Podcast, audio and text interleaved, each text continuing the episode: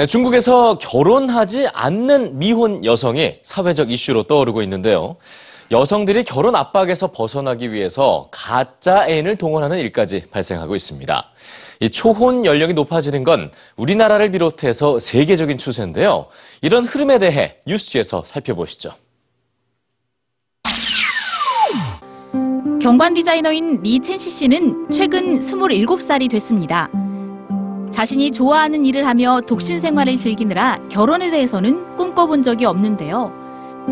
중국에서 27은 매우 상징적인 나이로 사회가 암묵적으로 정한 혼기입니다.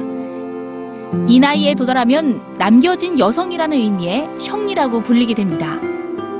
剩女 is not a positive word. In Chinese, it just feel that someone be abandoned, some girl be abandoned, but it's not a good feeling of being abandoned. 자신을 걱정하는 부모를 위해 그녀는 중국 대명절인 춘제에 고향이 함께 갈 가짜 남자친구를 구했는데요. 웹사이트를 통해 대행할 남자친구의 신상을 파악하고 직접 만나 부모님께 이야기할 거짓 사연들도 구상합니다. 가짜 남자친구는 리첸시 씨만의 이야기는 아닙니다. 중국에서 최근 결혼을 강요받는 여성들이 늘면서 남자친구 대행 서비스가 급증하고 있는데요. 사진을 비롯해 학력, 직장, 신장 등 개인 이력을 제공하는 연인 대여 사이트가 등장했고 비용은 하루 평균 10만 원, 최대 25만 원이라고 합니다.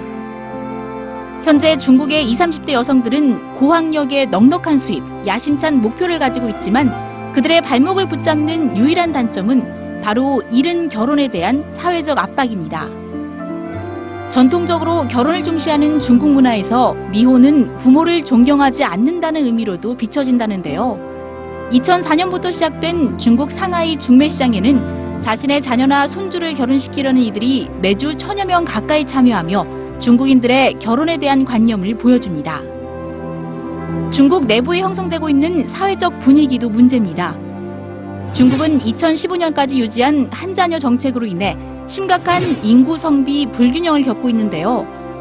남성 인구가 여성 인구보다 많다 보니 결혼을 하지 않는 여성에 대한 비난이 높아지고 있는 겁니다. 지난해 일본의 한 유명 화장품 브랜드는 중국의 성리 문화를 비판하는 광고를 제작했습니다. 부모의 결혼 압력에 눈물을 훔치면서도 당당히 자신의 꿈을 좇는 30대 미혼 여성들의 이야기가 등장하는데요. 압력이 당신의 미래를 좌우하도록 내버려두지 말라는 메시지가 공통의 사회 문제에 직면한 전 세계 여성들에게 공감을 얻고 있습니다.